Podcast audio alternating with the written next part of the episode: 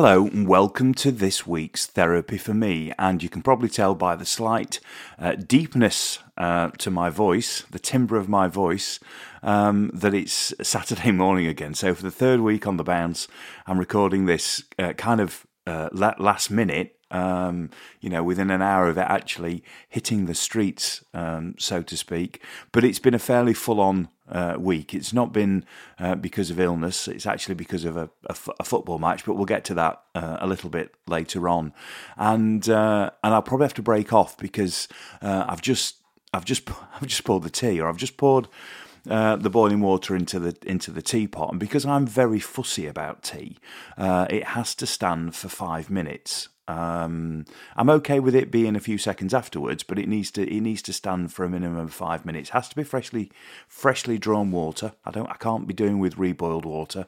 Uh, has to be freshly drawn water, freshly boiled for the first time and the only time, uh, into a teapot. Uh, it's got to go in straight away. It's got to be boiling water. Uh, quick stir around uh, to give it an agitate, and then it's got to be five minutes. So uh, if I dash off um, I'm dashing off because that, that first morning brew is really important. Uh, and if you if you don't get that, then I don't know what the future is for us long term. But anyway, let's crack on and let's start with a bit of that twangy guitar.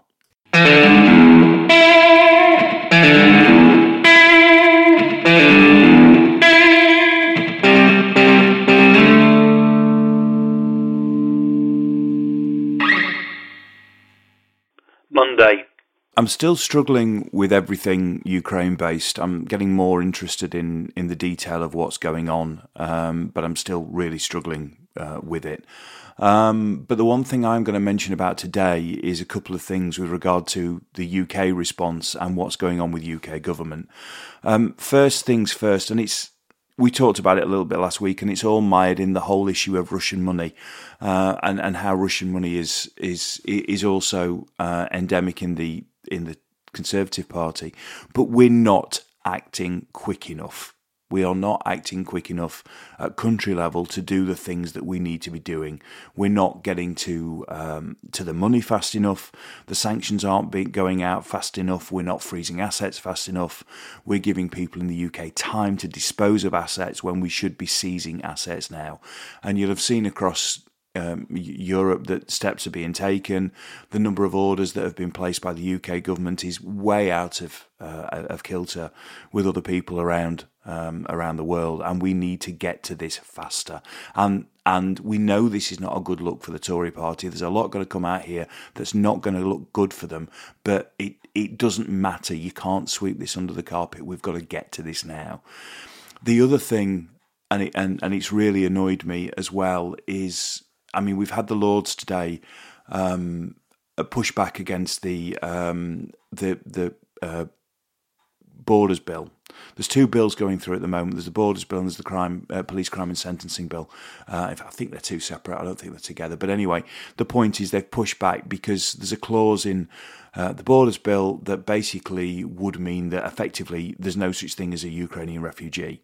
Um, it clearly states that the only way you can get to UK to the UK as an official uh, refugee is if you come directly from the country um, that you're um, that you're wanting to seek asylum from. Now they're doing this because of protracted routes of people coming to the UK.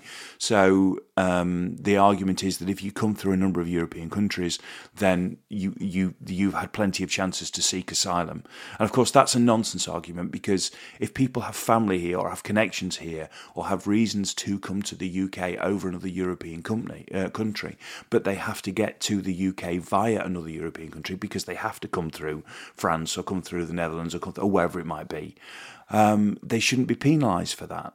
Now, of course, the issue with Ukrainian uh, refugees at the moment, and these are people fleeing war, um, that you can't possibly get here. You can't you can't possibly get here via any other route than going across land, and that means going through other countries. And the clause in that bill clearly would mean that there is no such thing as a Ukrainian refugee. Well, that's absolute garbage and as pushed back on last night quite rightly by the Lords, and it needs to be looked at because it's just a small minded, petty take on immigration.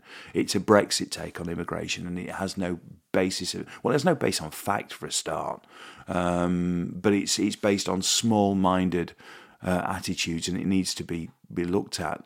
The other issue, of course, is that the, in the police and um, the, the crime and sentencing bill, um, that the, the, the protests that are going on in Russia at the moment, they're being applauded by the UK government and being mentioned by UK politicians, particularly Conservative politicians, would not be possible under the law that's going through Parliament at the moment. Um, the, the law at the moment, which states that any protest that effectively gets noisy can be closed down, which by the very nature is what protest is, would mean that actually the things that are being applauded in Europe and actually the Russian government is being um, is being called out for stamping out on would also be a thing that was illegal in the UK. So, irrespective of the Ukrainian bit and what's actually going on day to day on the ground, we've got stuff at home that is directly related to this that we need to get sorted and that we need a proper sense of perspective on.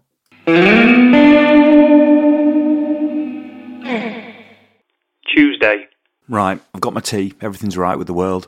I've just checked back through uh, the episode titles that I've uh, used over the past grief. It's years now, isn't it? And um, I'm going to use this one today uh, for the first time. In fact, I try and use them once, obviously, anyway, but I'm using Out of This World. Um, and Out of This World is a, a Marillion track, and it's a song uh, written about uh, Bluebird and Donald Campbell. Um, but I'm using it for this week because I spent um, Tuesday evening uh, talking to Rick Armstrong. And Rick Armstrong, um, who is a lovely fellow musician, um, but uh, his dad was Neil Armstrong. Um, and obviously, um, for any of us of a certain age, uh, Neil Armstrong being the first man to set uh, foot on the moon is a is a really really big deal.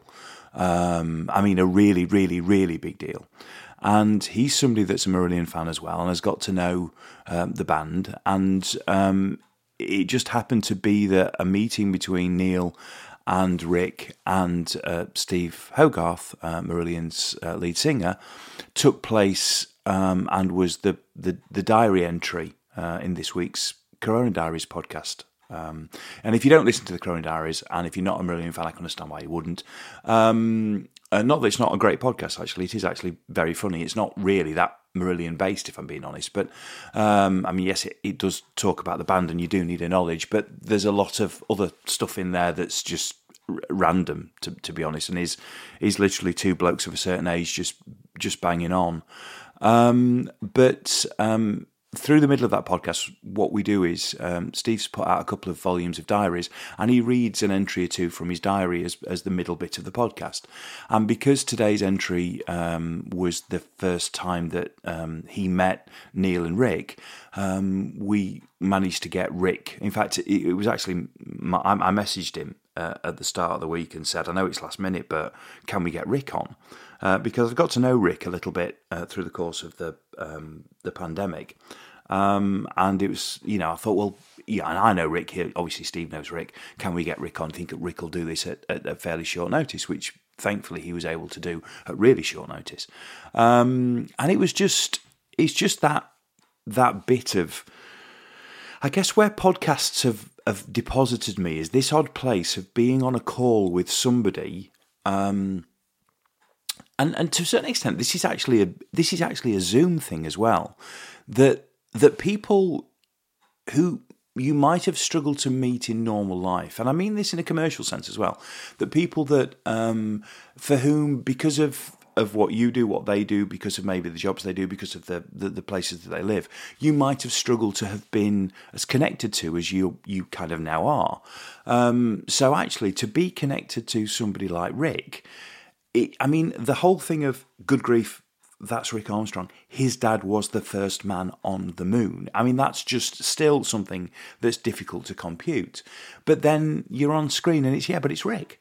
You know, and, and, and very quickly, as we tend to do as, you know, as, uh, as the beings that we are, you move past that enormous thing, which of course you still come back to, and then it becomes well, that's that's Rick, and and oh, that's Mary, his other half, and how's everything, and and this week's a case of blooming Rick's quiz questions were hard, or whatever it might be, rather than actually that's Rick and and and and who he is, and and as I say, the the whole podcast thing has has brought about a lot of those those little moments, you know. There'll be I'll be I'll be chatting to the guy who played guitar with David Bowie, and but that just then become by the end of the podcast. Well, that's just that's just Earl, and and and you're chatting about all kinds of of random stuff and, and normal normal kind of stuff. But at the same time he's got this little set of experiences that are just so unique and so so special. So uh, i'm going out of this world uh, obviously with a space reference, even though the song isn't written about about that. But it also comes around to the fact that's from an album called Afraid of Sunlight. Afraid of Sunlight is, I, I, I don't know if I can still say it, but I still think is my favourite Marillion album. Um, uh, even with what's even with the fact there's been a new one out this week, I still think Afraid of Sunlight still got it for me as my favourite and uh, and this album is actually the album that um, resonated with Rick because it's an album all about celebrity and fame and the darker side of celebrity and fame, which fortunately wasn't something that Neil had to deal with. Um, but um, it's a, an album about those kind of things, and it did resonate. It did resonate with Rick, and it's interesting that that was his route into a conversation with the band. So, um, hence the choice of track. And if you're not a Marillion fan and you can't even think about trying to listen to a Marillion track, try and listen to this one and just see what you think. I mean, heaven knows I've put so many on here. I'm trying to I'm trying to wear you down, but give this one a go and see what you think.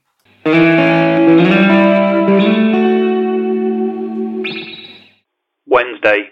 The word of the day in a Sesame Street kind of style is fatigue, um, and not not kind of the COVID fatigue, as in just generally tired. It's it's linked to running.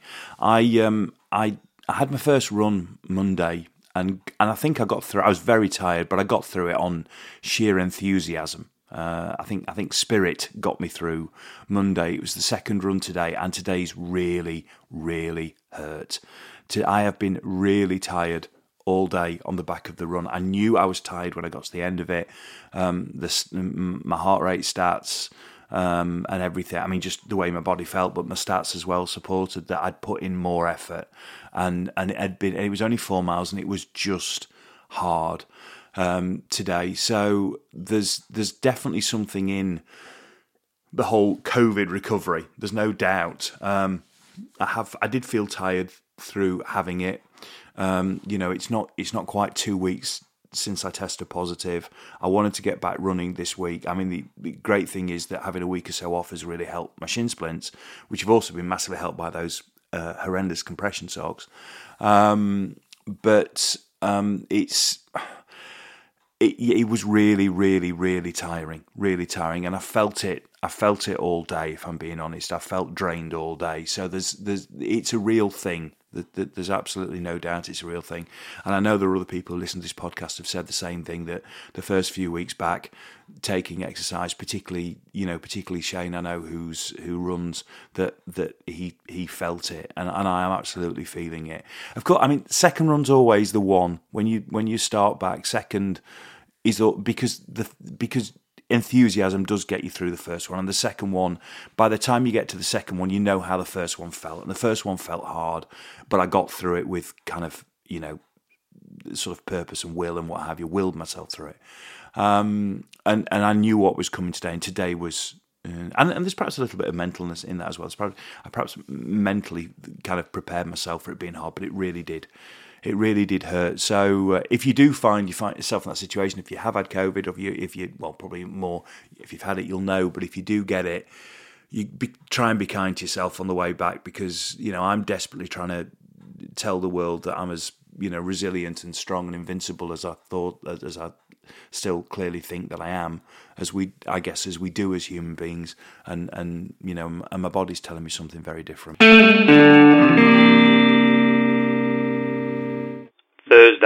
Two podcast related um, little snippets. Um, I finally finished The Coming Storm, which I mentioned a few weeks ago, and then I kind of uh, got stuck in the middle with, with COVID, with not being out and walking. Um, and and didn't actually f- finish it. And I, I, could have finished that really at home, um, you know, whilst I was kind of uh, recovering, but but actually um, left it, enjoyed it while I was walking, and finished that one early in the week, and that really is as stunning as I uh, had said I thought the my early impressions had been of it. So um, if in a, in a sense, in, a way of really understanding the world a little bit, and actually scaring yourself stupid about the world as well. To be honest, you should listen to the coming storm. Um, uh, it, it, yeah, it really, it really, to to the last bit of the last episode, it absolutely delivered. And then the other thing was this week's "Oh God, What Now," uh, which is the the podcast that used to be Remainiacs, which was very much a Brexity reaction slightly left wing, um, Remainery, as you'd imagine, um, thing, which is now uh, morphed into a, this podcast called Oh God, What Now? And this week it was. Um, it, there was a lot about Ukraine on it this week, and I'm still struggling to work my way into the whole Ukraine thing. Uh, as I said last week, I was really struggling with just the whole concept of it. Um, my, my, eldest asked me about it today, and I, I just don't know what I, I don't really know what to say um, in in because he's asking all the kind of questions I would have asked when I was his age. And bearing in mind when when I was his age, it was okay. It was towards the end of the Cold War, but I remember living through the Cold War um, period, and so those kind of things about Russian aggression and about the potential of nuclear conflict, which has raised its head for the first time, obviously ever in Josh's lifetime, and certainly for the first time that that we can remember it, then it's very difficult to have that that conversation. But um, the, this week's episode of Oh God What Now, which had Anna Soubry on it, and I'm a huge fan of Anna Soubry's, uh, was just was just informative and to the point, and really touched on a lot of the issues um, that I think, and a lot of the things that a lot of us are thinking. So, um, yes, dropping into an established podcast is hard because there's a format that's up and running, and you have to get into that format fairly quickly. Um, but but I would I would point you towards this week's Oh God, What Now episode um, because there's a little bit of a take on Ukraine and a bit of a take on what's going on around the the outsides. Then it's it's really worth it's really worth a listen. And the coming storm, which obviously covers the whole issue with QAnon and with the storming of the Capitol, um, is you're going to have to invest best part of four hours of, four hours of your life in that. But it really it really does pay um, if you if you prepare to invest the time.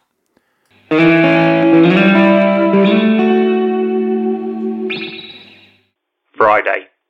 The one thing about having picked Out of This World as the title for the episode is that uh, you end up talking about something else that which falls quite comfortably into the same category. Um, we lost Shane Warne today, uh, tragically at the at the age of 52, um, to a suspected heart attack. Um, and Shane Warne was just one of those individuals, one of those charismatic individuals that uh, is thrown up um, through any point in life. It could be sport, it could be politics, it could be there's any reason why these people come to prominence, but often sport is is a route for them, and he's one of these charismatic individuals thrown up through sport, and he was just he was just an enigma. He was a, uh, you know, you don't have to need, you know, you don't need to know much about cricket to realise that this is a man who, who, who almost single-handedly brought spin bowling back, um, mastered an art that that was at the point of dying, really, uh, because it wasn't the way cricket was necessarily being played, and and brought it back with with with such, um, you know, flamboyance. Um, and he was a and he was I was, was a wild man of sport, but he had he had everything that those kind of sportsmen have. He he, you know, he had a, a he enjoyed his life.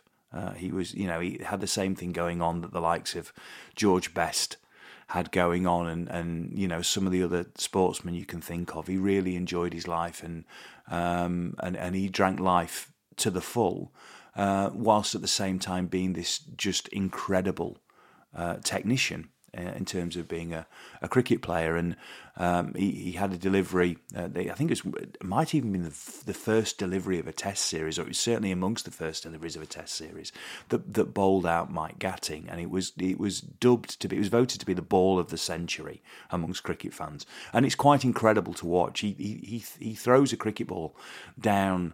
Uh, down the track and it bounces outside off stump and off stump um, as you look down the wicket, off stump is um, is on the, the, the, the in this instance was on um, the right hand side, um, and so the ball bounces to the right of the stumps, and then bounces and spins inwards, moves inwards to take the inner of the stumps on the left hand side. It's an incredible it's an incredible bounce. It's, it's, it, it actually defies possibility of what is possible.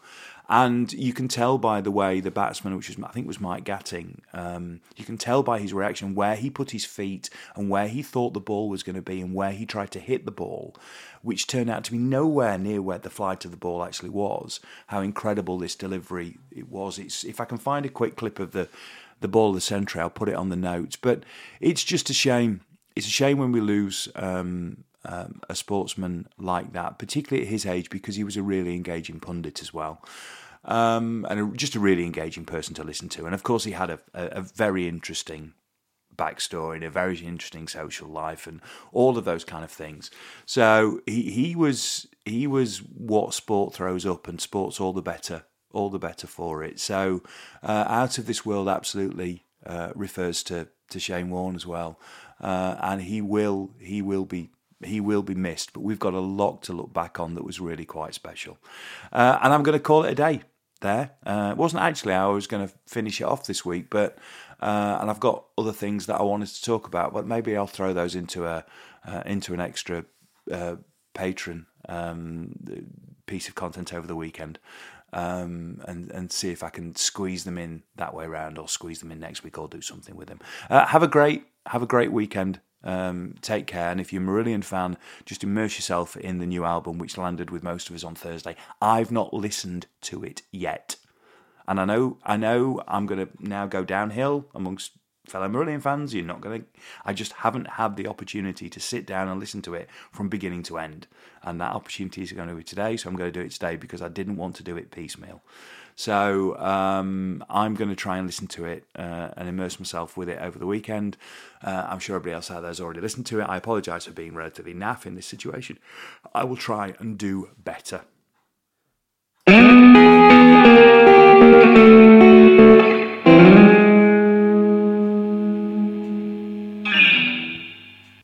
Enjoyed Therapy for Me, then please subscribe and share as you see fit. This has been an A Short Stories production.